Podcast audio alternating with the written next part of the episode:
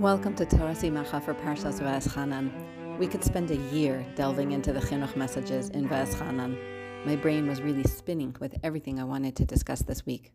So, in addition to this thought, Im yirtzeh Hashem, I'm going to post Va'eschanan content on the new website, torahsimacha.com, both written posts and hopefully a video for the Parsha too. I hope you'll take a look. Famously, Parshas Va'eschanan has the Aseres Hadibros, the Ten Commandments. The commandments are the same as they were in Yisro, but there are significant differences in the wording between the two parshios, with a lot to explore. Maybe the most famous difference is in the fourth commandment, Shabbos. In Parshas Yisro, we were told Zachor, remember, and here in Va'eschanan, the pasuk says Shamor es Yom HaShabbos lekadsho, guard or observe the Shabbos day to sanctify it. We know that Zachor, remember the Shabbos day, teaches us about the positive mitzvahs we do, like making kiddush on Shabbos.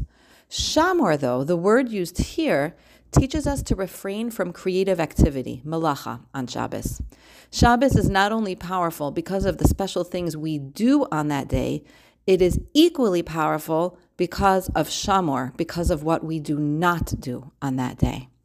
This was on my mind this week because Tisha B'Av in the 21st century has become a day of non stop programming a person could literally spend the 25 hours of Tisha B'Av consuming high quality, inspirational Torah content online, over the phone with recorded messages, and in person. And there's something very special about these wonderful presentations. They add a lot to enhance a person's personal Tisha B'Av experience. That is the Zachor. But on my mind was the fact that we also need Shamor. What is Tisha B'Av without quiet time, sitting, reflecting, just being, feeling the day in silence from the inside out. Along with the shiurim and the messages, we need to also refrain from them for part of the day.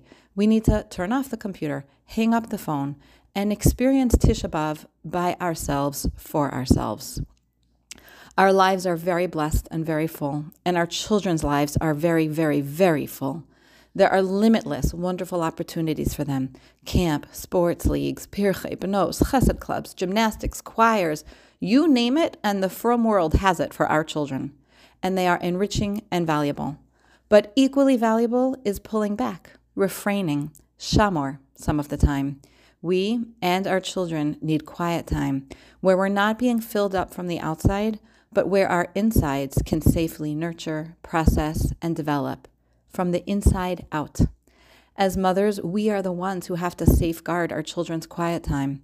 It won't happen today unless we make it happen. Make sure they have quiet time for coloring, dot to dots, perler beads, lying on the floor daydreaming, unstructured, unscripted time to just be. That is shamar. And just as in the physical world, growth comes after a period of rest and dormancy, so too in the spiritual world. Just as we need the positive structured activities, we also and equally need the rejuvenating, unstructured time of rest for personal growth. Interestingly, the Sforno hints to this when he asks why the Torah added the word lekadsho in this mitzvah. Shamor es yom hashabbos lekadsho. Refrain from creative work on Shabbos to sanctify it. He says it's only by not doing malacha that we have the ability, the space and time, lakacho, to sanctify it with learning Torah and mitzvahs, pulling back, refraining, stopping from doing allows us to grow, to be, to become special. Have a great day.